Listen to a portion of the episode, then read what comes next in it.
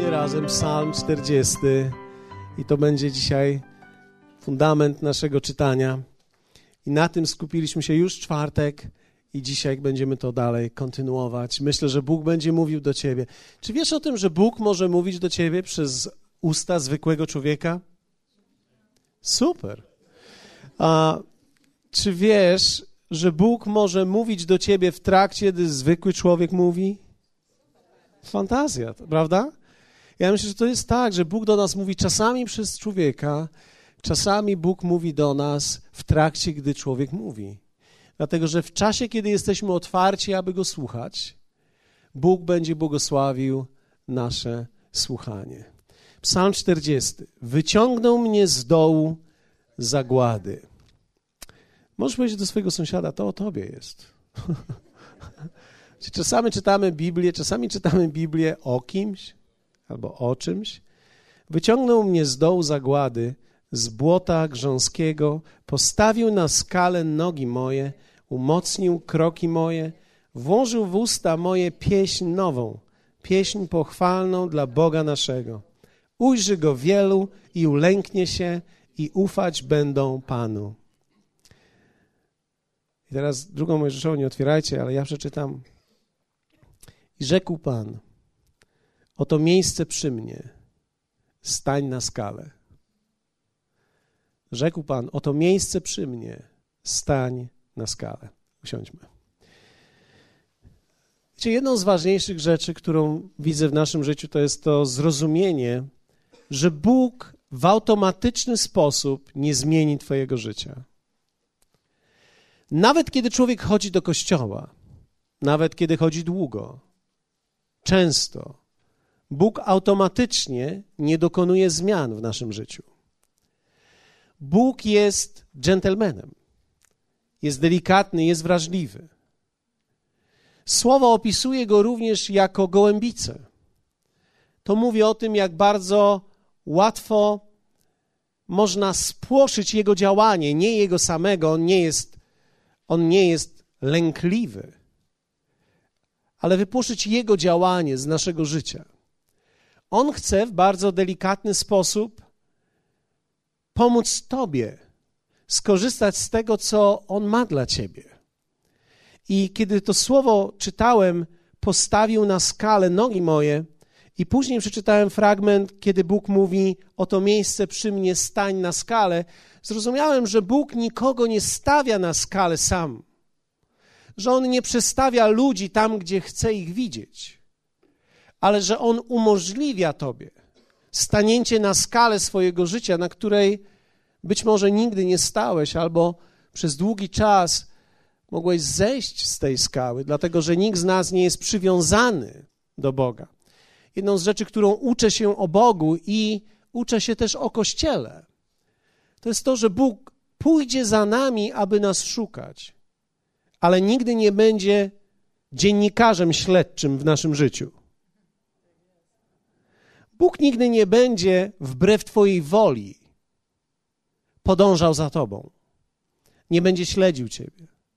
Tak samo myślę, że jedną z ważnych rzeczy, jeśli chodzi o kulturę Kościoła, którą chciałbym ustanawiać w tym miejscu, to jest to, że Kościół nie może być inwazyjny w Twoim życiu. Kiedy Ciebie nie ma, zapytamy, co się stało, bo być może coś się stało. Ale jeśli się nic nie stało, to ja rozumiem, że to są Twoje wybory, do których Ty zawsze będziesz miał prawo, które zawsze trzeba uszanować. Ponieważ człowiek do końca ma w sobie sam tą wajchę, którą drogą idzie i za czym podąża. Do końca życia Bóg nigdy ci tego nie zabierze. Więc On nie działa w naszym życiu automatycznie, ani też nie próbuje cię zmusić do niczego, i On jako dobry pasterz podąży za tobą, żeby sprawdzić, czy się czasem gdzieś w życiu nie zagmatwałeś. Ale jeśli to jest Twój własny wybór, to On pozostawi Ciebie w tym dlatego że on nie może działać bez Twojej woli. Ty jesteś bramą do swojego życia. Jeśli ty tej bramy nie otworzysz jemu, to on nie może zadziałać. Wiecie, jak się komórkę gasi w kościele? Wtedy nikt nie wie, jak ją wyłączyć. Ktoś ostatnio powiedział, na podłogę.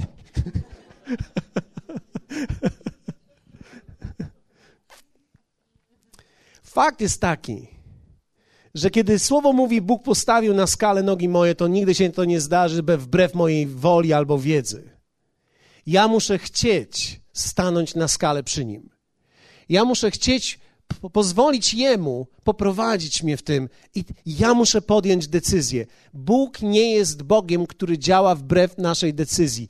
Ty jesteś bramą do swojego życia. Dla tych wszystkich, którzy są dzisiaj pierwszy raz, chciałbym powiedzieć tak. Wiecie, prawdopodobnie będziesz odczuwał dziwną rzecz, kiedy ja będę głosił. Będziesz odczuwał, że ja próbuję cię przekonać. I to jest prawdą. Dobrze czujesz. Próbuję cię przekonać. Ale mimo siły próby przekonania, ja w dalszym ciągu wierzę w to, że ty musisz mieć przestrzeń do wyboru i podjęcia decyzji. Ty sam. A więc ja będę mówił to z siłą przekonania, bo wierzę w to, co mówię. Ale nie chciałbym, żebyś to interpretował, że nie daję ci możliwości wyboru. Możesz wybrać cokolwiek chcesz w życiu. Musisz wybrać sam. Bóg nigdy nie chciał mieć niewolnika. Ani też często się mówi, Bóg nie ma żadnych wnuków. Co to znaczy, że Bóg nie ma wnuków? To znaczy, że jeśli twoi rodzice byli wierzącymi, czy są wierzącymi, to teraz jak ty się urodziłeś i przychodziłeś do kościoła od małego, to wcale nie oznacza, że ty jesteś teraz automatycznie wierzący. Automatycznie wierzący nie powstają. Człowiek musi sam wybrać. I oczywiście to, jak widzimy, jak żyją w naszym domu, to nam albo pomaga, albo nie, ale bez względu na to, czy oceniasz chrześcijaństwo z perspektywy swojego domu, będziesz odpowiadać za swoje decyzje przed Jezusem, za to, co On uczynił, a nie co zrobili twoi rodzice. Nie będziesz mógł powiedzieć, moi rodzice żyli źle, a byli wierzącymi, więc ja zrezygnowałem z chrześcijaństwa.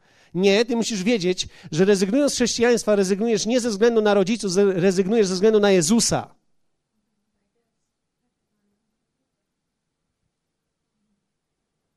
Rodzice mogli ci pomóc albo nie, ale każdy z nas podejmuje decyzję ze względu na Niego. Fakt też jest taki, że ty wcale nie musisz żyć tak, jak oni żyli. Ty możesz żyć inaczej. Pytanie jest tylko, czy chcesz. A więc Bóg nie stawia nas sam, my sami musimy stanąć. Bóg mówi, oto miejsce przy mnie, stań na skalę. Inaczej mówiąc, Bóg się posunął, żebyś ty mógł stanąć. Bóg przesunął się na swoim miejscu, żebyś ty mógł stanąć. Zrobił tobie miejsce na tej samej skale, na której On stoi, abyś ty mógł być na tej skale. Czy to nie jest genialne? Czy to nie jest genialne, że Bóg nie siedzi sobie w niebie i nie dyryguje nami, ale czyni nam w niebie to miejsce i mówi: Zapraszam do siebie. Oto jest miejsce przy mnie. Stań na skalę. Powiedzmy razem to piękne słowo: Oto miejsce przy mnie. Zastanawiam się, ilu, ile miejsca ty byś zrobił, gdybyś był Bogiem dla innych ludzi. Szczególnie ile miejsca ty byś zrobił, wiedząc, jacy są ludzie. Wiecie, my jako ludzie nie znamy do końca ludzi i nie robimy im też miejsca za wiele. Bóg zna ludzi. Jak wielu z Was, przynajmniej doktrynalnie w tym miejscu się ze mną zgadza. Bóg zna ludzi. Zna bardzo dobrze ludzi. I w dalszym ciągu robi im miejsce.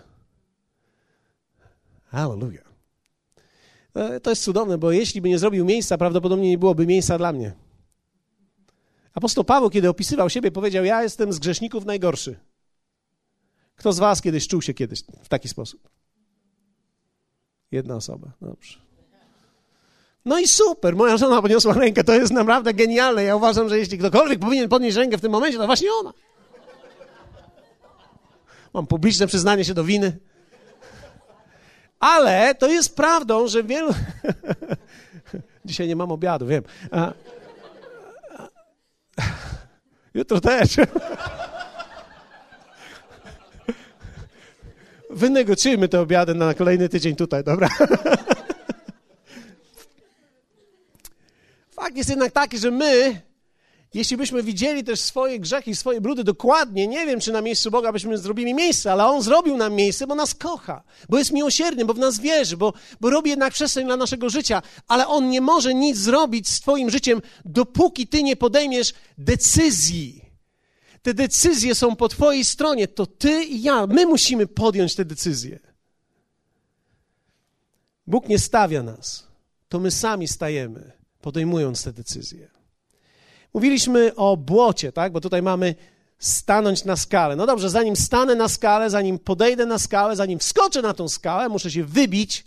I tu jest powiedziane, wyciągnął mnie z dołu zagłady. To jest coś, co on robi, ale teraz dalej z błota grząskiego. Mówiliśmy w czwartek o błocie. Kto z was, kto z was pamięta błoto czwartkowe? Błoto nie powstaje samoistnie. Błoto trzeba wytworzyć. Mówiłem o tym, że kiedy teraz się buduje, jeździmy w kółko i tam nie mamy polbruku jeszcze, więc samochody zajeżdżają, podjeżdżają, wyjeżdżają, więc tworzy się błoto. Więc zrozumiałem, wiecie, moja teologia nie jest głęboka. Ale zobaczyłem, że błoto jest tworzone i że z błota grząskiego wydobywa mnie Bóg. W jaki sposób to czyni? Czyli to błoto nie powstało w moim życiu samo, ja je sam uczyniłem. Nawet chcąc dobrze, za każdym razem, jak przyjeżdżam do domu, żeby coś zrobić, podmalować, potapetować, pod, pod, pod cokolwiek, cokolwiek. Ostatnio już przypomina mi się, że co innego robiłem, tylko malowanie i tapetowanie, malowanie, tapetowanie, malowanie, malowanie. Cokolwiek, żeby nawet dobrego zrobić, tworzę błoto. Więc czasami wszystkie te dobre rzeczy, które chcemy robić, mogą uczynić nawet błoto w naszym życiu. Mówiliśmy o tym, że błoto powstaje i że z błota Bóg chce wyciągnąć nas, i że błoto to symbol naszej nieprzemienionej duszy, której koncepcję ciągle musimy ustanawiać, na nowo budować poprzez danie pierwszeństwa w sobie Jego Słowo. Że to jest nieprzemieniona dusza moja. To jest moje błoto. Ktoś z Was próbował skakać w błocie? Nie bardzo, ale niektórzy próbują, niektórzy dzisiaj próbowali. Widziałem kilku naszych młodych gangsterów tutaj, którzy próbowali wchodzić na drzewa i do błota. Także myślę, że mamy kilku takich, którzy podskakują, próbują skoczyć. Ktoś z Was próbował grać w piłkę na plaży? Nie ma to jak bieg po plaży. Co im mocniej próbujesz się odbić, tym głębiej wchodzisz w dół. Czyli tak naprawdę cała Twoja energia odbicia idzie w dół. Czasami wygląda tak właśnie nasze życie. I jak ja tworzę te błoto? Ja nie wiem, czy tak ty tworzysz to błoto, ale Słowo pokazuje nam, że to jest część nasza wspólna. My tworzymy pewne błoto w naszym życiu i zanim wejdziemy na skalę, musimy to błoto osuszyć, wyjść z niego. W przypowieściach 18:3 powiedzieliśmy w czwartek, że w ślad za bezbożnością idzie pogarda. No zaczęliśmy to później przekształcać na wszystkie translation, jak tylko to jest możliwe. Zrobiliśmy Amplified, zrobiliśmy wersję Króla Jakuba, zrobiliśmy różnego rodzaju wersje tutaj, ale powiedzieliśmy sobie o tym, że w ślad za nieprawidłowym sposobem myślenia idzie pogarda. Czyli człowiek, gdy próbuje coś robić w nieprawidłowy sposób, to nie działa i zaczyna tym gardzić. Czyli za każdym razem, kiedy robimy coś nie w Boży sposób albo nie w Jego koncepcji, dochodzimy do miejsca pogardy. I to jest coś, co chciałbym dzisiaj pokazać, i z pogardą musimy się wszyscy rozprawić, bo pogarda nie jest w Bogu. Bóg nie ma w sobie pogardy. Bóg nie ma w ogóle w sobie pogardy. Bóg ma w sobie miłosierdzie i współczucie. On nie ma pogardy. Pogarda jest cielesną reakcją na to, co człowiek nie może zmienić. Czujemy się bezsilni, nie wiemy, co zrobić z naszym życiem i zaczynamy gardzić tym. Powiedzieliśmy o tym, że my tworzymy nasze błoto poprzez pogardę do miejsca w życiu, w którym jesteśmy. Czyli Niektórzy ludzie oceniają swoje życie do tego miejsca. Ja nie wiem, ilu z nas dzisiaj tutaj sobie siedzi i, i gdybyśmy mieli ocenić, do czego w życiu doszedłeś. Niektórzy mają fałszywy powód do dumy, bo powiedzą, jak to do czego? Zrobiłem to i zrobiłem tamto i zbudowałem to i zbudowałem tamto. A niektórzy może nie zbudowali, nie zrobili, mogą odczuwać drugą stronę fałszywe poczucie pogardy i zaczynają mówić: Ja do niczego nie doszedłem. Jak wielu z Was wie o tym, że to, czy człowiek do czegoś doszedł, czy nie, to zależy od perspektywy patrzenia. Bardzo wielu ludzi dzisiaj gardzi miejscem, w którym są. I gardzą tym stanem i sezonem życia, w którym są. I to nie jest Bogu. W Bogu nie ma pogardy. I my tworzymy błoto przez gardzenie. Gardzenie z tym miejscem, w którym jesteśmy. Mówimy, oczywiście kamuflujemy to i mówimy to w taki sposób: A, co ja takiego zrobiłem? Nic mi się w życiu nie udało. Nic mi się w życiu nie udaje. Nic nie mam. Co to jest to, co mam? W ten sposób my gardzimy tym, co jest. Gardzimy miejscem, w którym jesteśmy. I to nie jest z Boga. Kolejna rzecz, w jaki sposób robimy było to, powiedzieliśmy, że poprzez pogardę do siebie. Że kiedy człowiek ocenia swoje życie, może dojść do miejsca pogardy. Gardzę sobą, bo widzę swoje słabości. Gardzę sobą, bo widzę swoje niedoskonałości. Gardzę sobą, bo jeszcze inni to widzą i potwierdzają to, że to jest we mnie słabe. Jak wielu z Was, panów, ma żonę, która chodzi w duchu proroczym? Czyli ona zawsze wie, co miałeś na myśli. Ona zawsze wie, o czym ty myślisz. I zawsze wie, że twoje myśli są złe. Wiecie, czasami, e, oczywiście nie ma takich panów tutaj, ale gdyby się zdarzyło, przekażcie im to, co dzisiaj mówiłem. Fakt jest taki, że czasami mamy ludzi blisko nas, którzy potwierdzają w nas nasze słabości. Czy nie tylko jestem słaby, ale jeszcze mam potwierdzenie tego, że jestem słaby i teraz jeszcze mam nie tylko potwierdzenie, to jeszcze napiętnowanie teraz mojej słabości. Wiecie, jedna z najtrudniejszych rzeczy jest, kiedy mówimy o czymś, co jest oczywiste i ciągle o tym mówimy. Że kiedy w czymś człowiek jest słaby i ciągle jest to wypominane tobie, to jest to jakby potwierdzenie, że ty teraz tak jesteś słaby, więc zaczynasz gardzić sobą. Myślę, że to jest bardzo trudne, kiedy człowiek gardzi sobą. Nie można wskoczyć wyżej w życiu, kiedy człowiek ma pogardę. Nie można pójść wyżej, kiedy się czymś gardzi. Kolejną rzecz, którą powiedzieliśmy, to jest to, że tworzymy błoto poprzez pogardę do najbliższych. Mówiliśmy o tym, że dom jest często największym wyzwaniem, dlatego że w domu my znamy ludzi. Ja znam moje dzieci, znam moją żonę, dlatego tak się strasznie cieszyłem, ekscytowałem, kiedy podniosła rękę, że czuję się najbardziej grzeszną osobą. Dlaczego? Bo, bo nam zależy na przyznaniu się do winy czasami ludzi, którzy są blisko nas, bo my ją, tą winę bardzo często najwyraźniej widzimy, dostrzegamy te wady. I bardzo trudno nam jest uwierzyć w ludzi, którzy są wokół.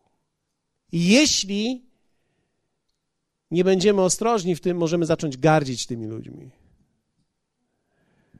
Nie wiem, czy ktokolwiek z Was może to odczuwać, ale nawet w małżeństwie można mieć sygnały pogardy.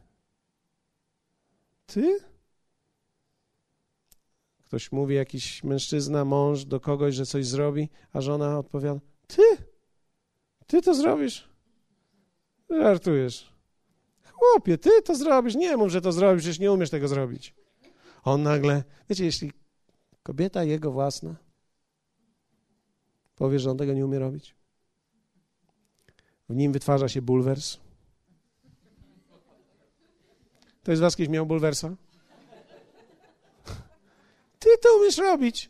Co to jest? To jest lekko zakamuflowana pogarda do twoich umiejętności.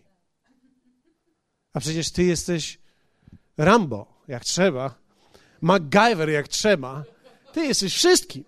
Ty możesz latać, ty możesz naprawiać. Jest niewielu takich ludzi, którzy potrafią się przyznać i mówią: Ja nie umiem nic.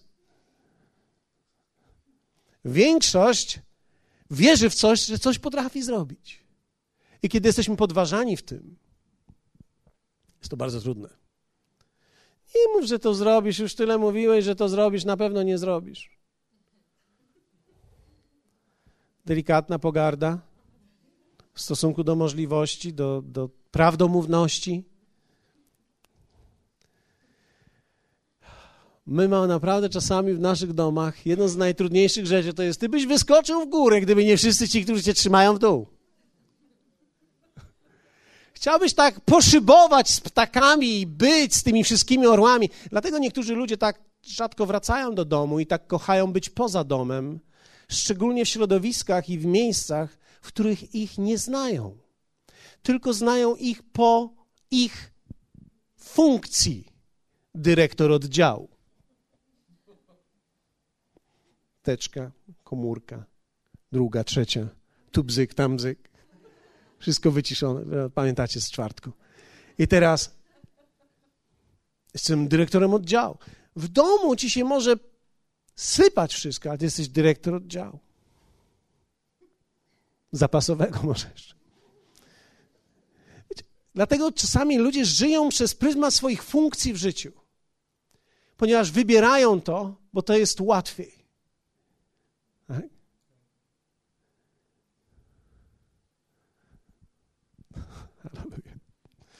Za dużo mam dzisiaj skojarzeń, wybaczcie, lepiej się muszę zatrzymać. Zatrzymać się, muszę zatrzymać, bo później dostanę e-maile, będę miał dużo e-maili. Pogarda do najbliższych. Ja myślę, że nie można zbudować świetnego domu, świetnego małżeństwa, świetnej rodziny bez, bez miejsca, w którym likwidujemy tą pogardę. W jaki sposób to trzeba zrobić? Bo jak ty dzisiaj wracasz do domu, twoja żona mówi, ej co? Miałeś umyć ten garnek i co? No nie umyłeś tego garnka. I teraz co? Teraz ten garnek jest symbolem twojej nieprawdomówności. Wszystkich, wszystkie twoje wady są scentrowane na tym garnku. Patrzysz na niego, już go nienawidzisz. Atmosfera, wróciłeś do domu, jest po kościele, wszyscy powinni być rozanieleni. Ty jesteś wśród aniołów, a nie tych. Ty jesteś z tej pozostałej jednej trzeciej. Pamiętacie, że jedna trzecia aniołów się zbuntowała? Stali się demonami. A więc ty jesteś wśród aniołów, ale nie tej dwu trzeciej, ale jednej trzeciej grupy. Więc tobie się ten mniejszy ułamek trafił. Mieszka z tobą, żyje z tobą, mówi do ciebie. Dlatego też czasami uciekamy od tych miejsc i myślę, że nie jesteśmy w stanie zbudować świetnych domów, świetnych małżeństw, kiedy będzie ten element pogardy. Kiedy ty będziesz gardził sobą, na przykład straciłem kolejną pracę, nie mam znowu pracy, już jest 64. praca i znowu jej nie mam. Prawdopodobnie, jeśli to jest 64., którą straciłeś, trzeba się zastanowić. Powiedzmy, super, no. No niech ktoś się dobrze było jakby zastanowił, tak? Jak straciłeś drugą, no to nie jest jeszcze to historia, ale jeśli straciłeś 64, to coś może być w tobie nie tak. Ja nie chcę podważać całej twojej ludzkości, ale coś pewnie nie działa. Jak stanąć na skalę i kończymy? Co wy na to? A wy będziecie w tym błocie, ja czuję, ja już to w czwartek czułem. Jak my w tym błocie siedzimy, wszyscy tak, te wszystkie przykłady ja podaję, tak, że on tak patrzył na mnie, nie wiem, nie wiem dlaczego nikt nie chce ze mną na korytarzu rozmawiać. W ten czwartek nikt nie postawił mi kawy, ja się załamałem. Nie, Leszek mi postawił kawę. Ale nie wiem dlaczego. To jest podejrzliwe. Wiecie, człowiek może być tak chory, że gdy ktoś mu zrobi coś przyjemnego, to on się zastanawia dlaczego. Ale to tylko ja jestem, to nie ty. Powiedzcie, to nie ja, to on. Wiecie. Dlatego rozumiecie, dlaczego Pan musi mnie ciągle wyciągać z tego. Więc wyjdźmy z tego błota. Jak stanąć na skalę? Kto z Was chce wejść wyżej w swoim życiu? Ja chcę wejść wyżej. Nie tu. Ja chcę wejść wyżej. Chcę, żeby mój dom był jeszcze lepszy. mam nawet takie marzenie, że pewnego dnia moje psy nie, że się nawrócą, nie, nie, a, nie, ale że one w końcu zaczną mnie słuchać, że będą jakieś takie normalne. Od początku, jakie mam, szukam w nich normalności, nie, nie znajduję. Może dlatego, że po ludzku jej szukam. Prawda? Szukam ludzkich odruchów. One nie mają ludzkich odruchów, mają psie odruchy. Kto z Was znajdzie w Bogu siłę, a w sobie determinację do podjęcia decyzji wbrew swoim uczuciom? Dlatego, że wiecie, kiedy mamy pogardę, my mówimy o uczuciu, które się rodzi w, w, stronę podskakiwania, ciągle wyżej, ciągle dalej, ciągle szerzej. I ja teraz, myśmy rozmawiali tutaj z Arturem, że mówimy ciągle, chcemy wejść dalej. I taka wielka, wspaniała cisza w kościele. Taka, że aż tak mucha albo komórka. Nie wiem, czy ludzie nastawiają budzik w tym czasie, nie wiem. Ale On daje moc do wskoczenia wyżej. Słowo mówi w Psalmie 40, zobaczcie, umocnił kroki moje. Czyli Bóg daje mi moc, kiedy ja podejmuję decyzję. To jest Twoja decyzja, a Jego moc. Ktoś może powiedzieć, jak to, jak to działa? No działa to tak. Ty zmieniasz swoje życie przez podejmowanie decyzji, ale nie przez uruchamianie swojej mocy. Ktoś może powiedzieć, no dobrze, jak to działa? Wytłumacz to. Dobrze. To działa w ten sposób. Bardzo prosto. Ktoś z was je, przyjechał tu samochodem? Jak wielu z was wie o tym? Nie wszyscy sobie zdają sprawę z tego, że ty dojechałeś tu jego mocą. Swoją decyzją. Jazda samochodem to jest życie chrześcijańskie. Ale jazda Popatrzcie, super, popatrzcie. Niektórzy mają dostęp do różnej mocy. Niektórym ta moc regularnie opada. Trzeba robić przeglądy. Ale fakt jest taki, że ty podejmujesz decyzję naciskając pedał gazu, ale wtedy ty na tym siedzeniu nie spinasz się mocniej, chociaż niektórzy się spinają ale ty się wtedy nie spinasz mocniej, mówiąc, no wyciśnij z siebie teraz, bo ty nie wyciskasz siebie, tylko ty korzystasz z mocy, która jest w tym silniku. Więc ty podejmujesz decyzję, decyzję podjąć jest łatwo i szybko. Mm. Trzeba chwilę zaczekać, w zależności od typu auta. Tak? W Zaporożcu to troszkę dłużej. Trzeba przycisnąć gaz, możesz iść na kawę. Jak wrócisz, to ruszy. Niektórzy mają jednak malutki pedał gazu, ale bardzo efektywny. Czyli wszystkie pompy, przesuwy, to wszystko zaczyna działać tam. Jak tylko przyciśniesz, już cię nie ma. Tacy muszą uważać. Dlatego, że powiększają galerię swoich zdjęć Co jest zresztą dobrze, ponieważ będziesz miał na starość co pokazywać swoim wnukom. Jak nie kupiłeś aparatu, to za darmo masz.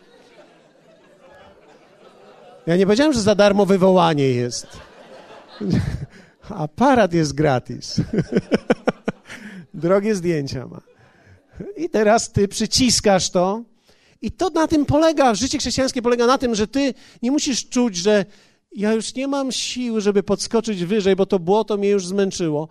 Porządku, my nie mówimy o Twojej sile, my mówimy o Twojej decyzji. Ty masz przycisnąć gaz, ty musisz podjąć decyzję, a On umacnia Twoje kroki. To jest Bóg, który ma siłę i moc, aby poprowadzić Cię w życiu. Bóg daje nam siłę. To nie jesteś Ty, który masz tu czuć, no ja chyba to zrobię bo jeśli tak czujesz, to ja bym nie chciał, żebyś próbował. Lepiej jest czuć w drugą stronę, że ja nie czuję, że ja mam siłę, ale jeśli Ty mówisz, Panie, to na Twoje słowo. Piotr nigdy nie powiedział, ja też mogę chodzić po wodzie. To jest świetna sprawa, ja też potrafię. Piotr powiedział, ja nie wiem, ale na Twoje słowo pójdę. A więc ty podejmujesz decyzję, aby stanąć na tej skale. W jaki sposób? Po pierwsze, a zanim to powiem po pierwsze, to jeszcze przeczytam jeden fragment, bo to jest ważne. Nie będę czytał całości, bo myślę, że to przeczytam w przyszłym tygodniu. to będzie festiwal. No nie, to będzie spotkanie wspaniałe. Źle powiedziałem. Ale w Kolosan 3:15 jest taki fragment. A w sercach waszych niech rządzi pokój Chrystusowy. Tam jest o wiele wcześniej wiele wspaniałych rzeczy, o których dzisiaj nie powiem. Do którego też powołani jesteście i to jeszcze w jednym ciele.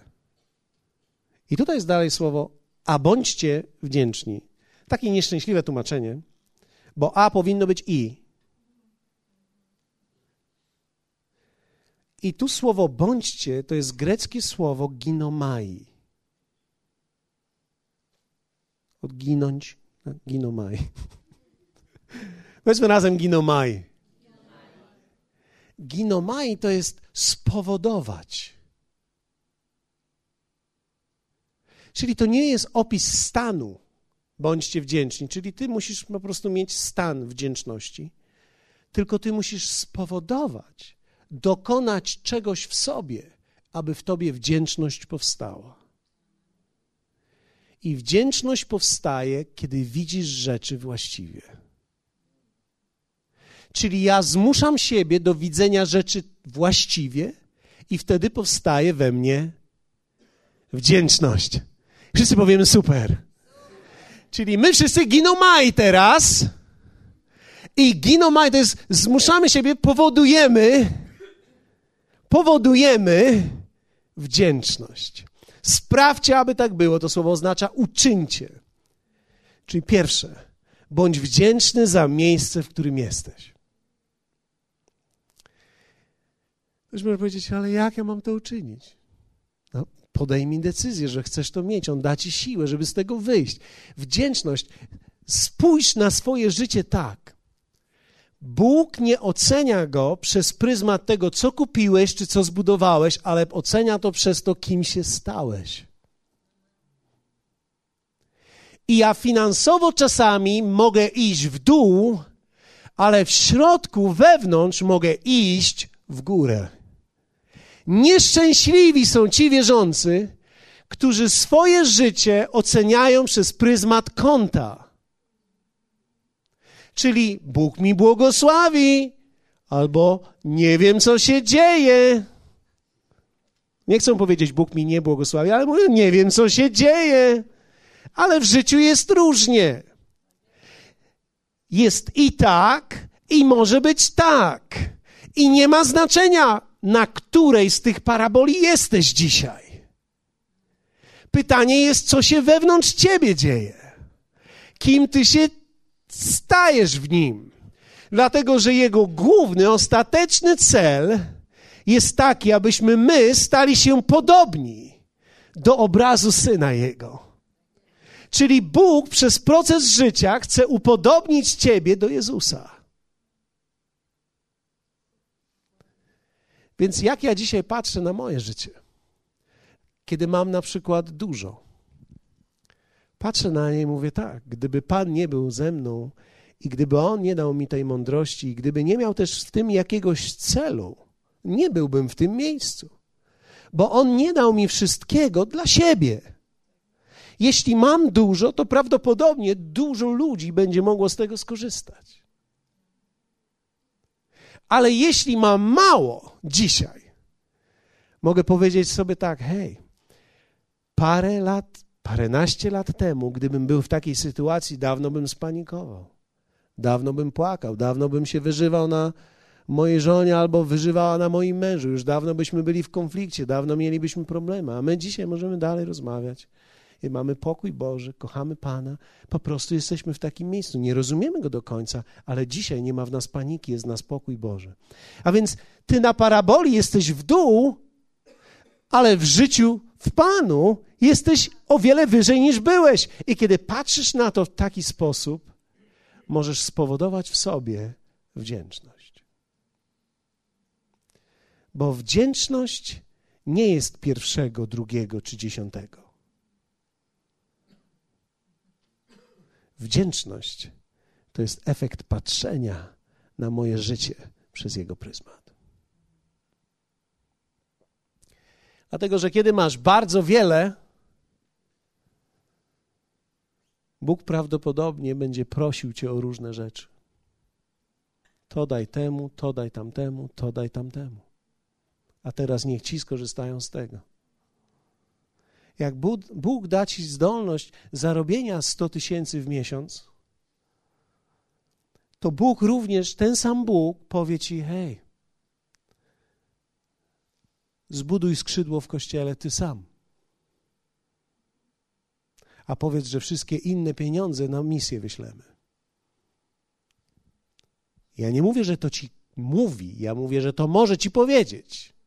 Nie denerwujcie się tak. Większość z was nie zarobiła stówy w tym miesiącu. Ja nie mówię, że nie. Ja mówię tylko, że nie wszyscy. Niektórzy się boją teraz, Boże, modlą się, żebym tylko nie zarobił stówy, bo teraz wszystko stracę. To, to jest prawdopodobnie przyczyna, dla której nie możesz zarobić tych stówy.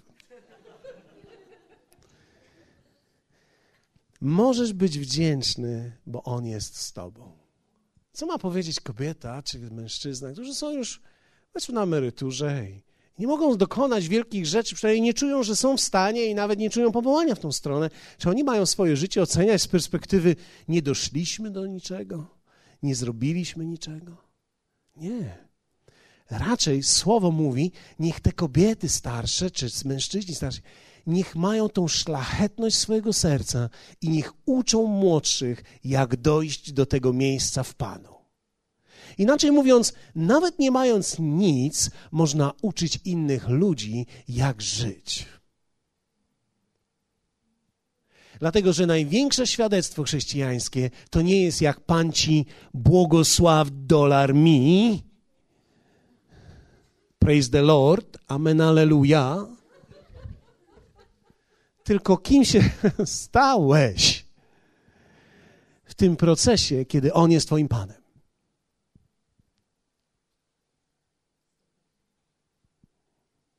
Drugie, bądź wdzięczny za siebie. Dawid wpadł na taki pomysł i napisał któregoś dnia tak. Bo ty stworzyłeś nerki moje, to słowo nerki oznacza wnętrzności. Wnętrze. U nas jest przetłumaczone na nerki, ale wnętrze moje. Ukształtowałeś mnie w łonie matki mojej. Wysławiam Cię za to, że cudownie mnie stworzyłeś. Jak mnie stworzyłeś?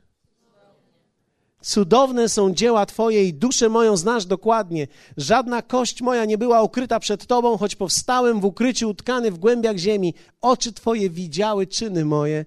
W księdze Twojej zapisane były wszystkie dni przyszłe, gdy jeszcze żadnego z nich nie było. Inaczej mówiąc, Panie, Ty mnie stworzyłeś, stworzyłeś moje życie i kocham Ciebie za to, jesteś wielkim Bogiem. Dawid, inaczej mówiąc, zachwycił się sobą jako dziełem Bożym. Wiesz, kiedy się źle zachwycisz sobą, to zadrzesz nosa. Ja jestem zgrabna.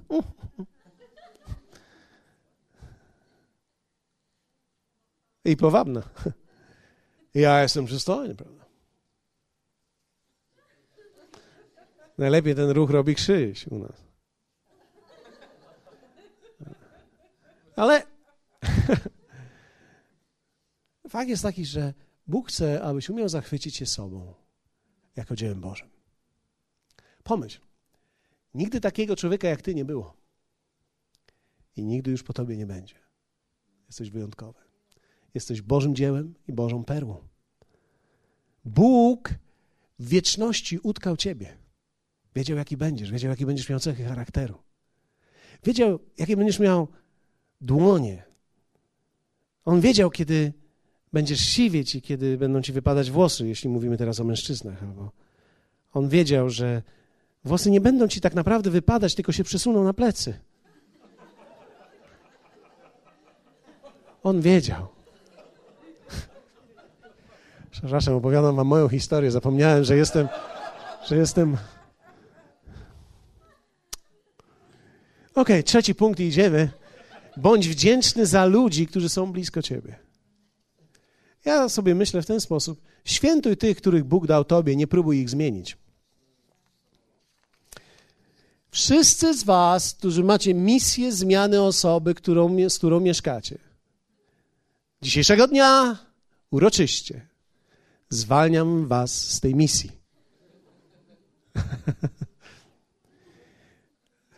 Jeszcze raz, super. Niektórym będzie lżej. Ktoś może powiedzieć, jak ja mu nie powiem, to kto mu powie? Posłuchaj. Słuchaj, Niunia. Wyobraź sobie, że oprócz ciebie istnieje Bóg Wszechmogący. Wyobraź sobie jeszcze inną rzecz, że twój głos niczym nie przypomina jego głosu. Powstańmy razem. Powstańmy, powstańmy. Koniec, tak, nie ma. Nie ma. Nie ma, koniec. Świętuj tych, których Bóg dał Tobie, nie próbuj ich zmienić. Wiecie, ja w kościele też myślę, że co najmniej wczoraj zwolniłem się z misji zmiany ludzi. Ja nie wiem, czy wczoraj to był mój pierwszy raz, czy już ostatni raz, nie wiem, ale za każdym razem zrzucam z siebie tą wielką misję. Nam się czasami wydaje, że to my zmieniamy ludzi. Ale fakt jest taki, ja mogę być inspiracją dla ludzi, ale ja ich nie zmienię. Ludzie zmieniają się wtedy, kiedy sami chcą i kiedy podłączają się do Boga, aby On ich zmieniał. Więc żono, nie zmieniaj męża, mężu, nie zmieniaj żony, chociaż to brzmi inaczej niż to.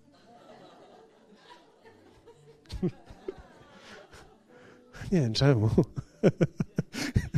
Jakkolwiek to nie brzmi, to żono, nie zmieniaj męża, mężu, nie zmieniaj żony. Pozostań z tą samą. Nie, prób nie próbuj jej zmienić. Nie zmieniaj nawet swoich dzieci. Też trzeba umieć wpływać na nich. Nie, nie można siedzieć im na karku ciągle, próbując ujeździć, rozumiejąc, że to jest jak koń dziki, trzeba go ujeździć, będzie był potulnym koniem. To nie są dzikie konie. Tak naprawdę musimy umiejętnie przykładać naszą dłoń, aby zawsze odczuwały ją jako dłoń, która jest dłonią troski, a nie dłonią pchania w jakąś stronę. Ponieważ nawet nasze dzieci musimy wiedzieć, że musimy nauczyć je wybierać a nie my wybieramy za nie. A może jest jedna z najtrudniejszych lekcji, jakie mamy. Ale to również poznajemy, kiedy Boga poznajemy. Chciałbym, żebyśmy przez chwilę poświętowali miejsce, w którym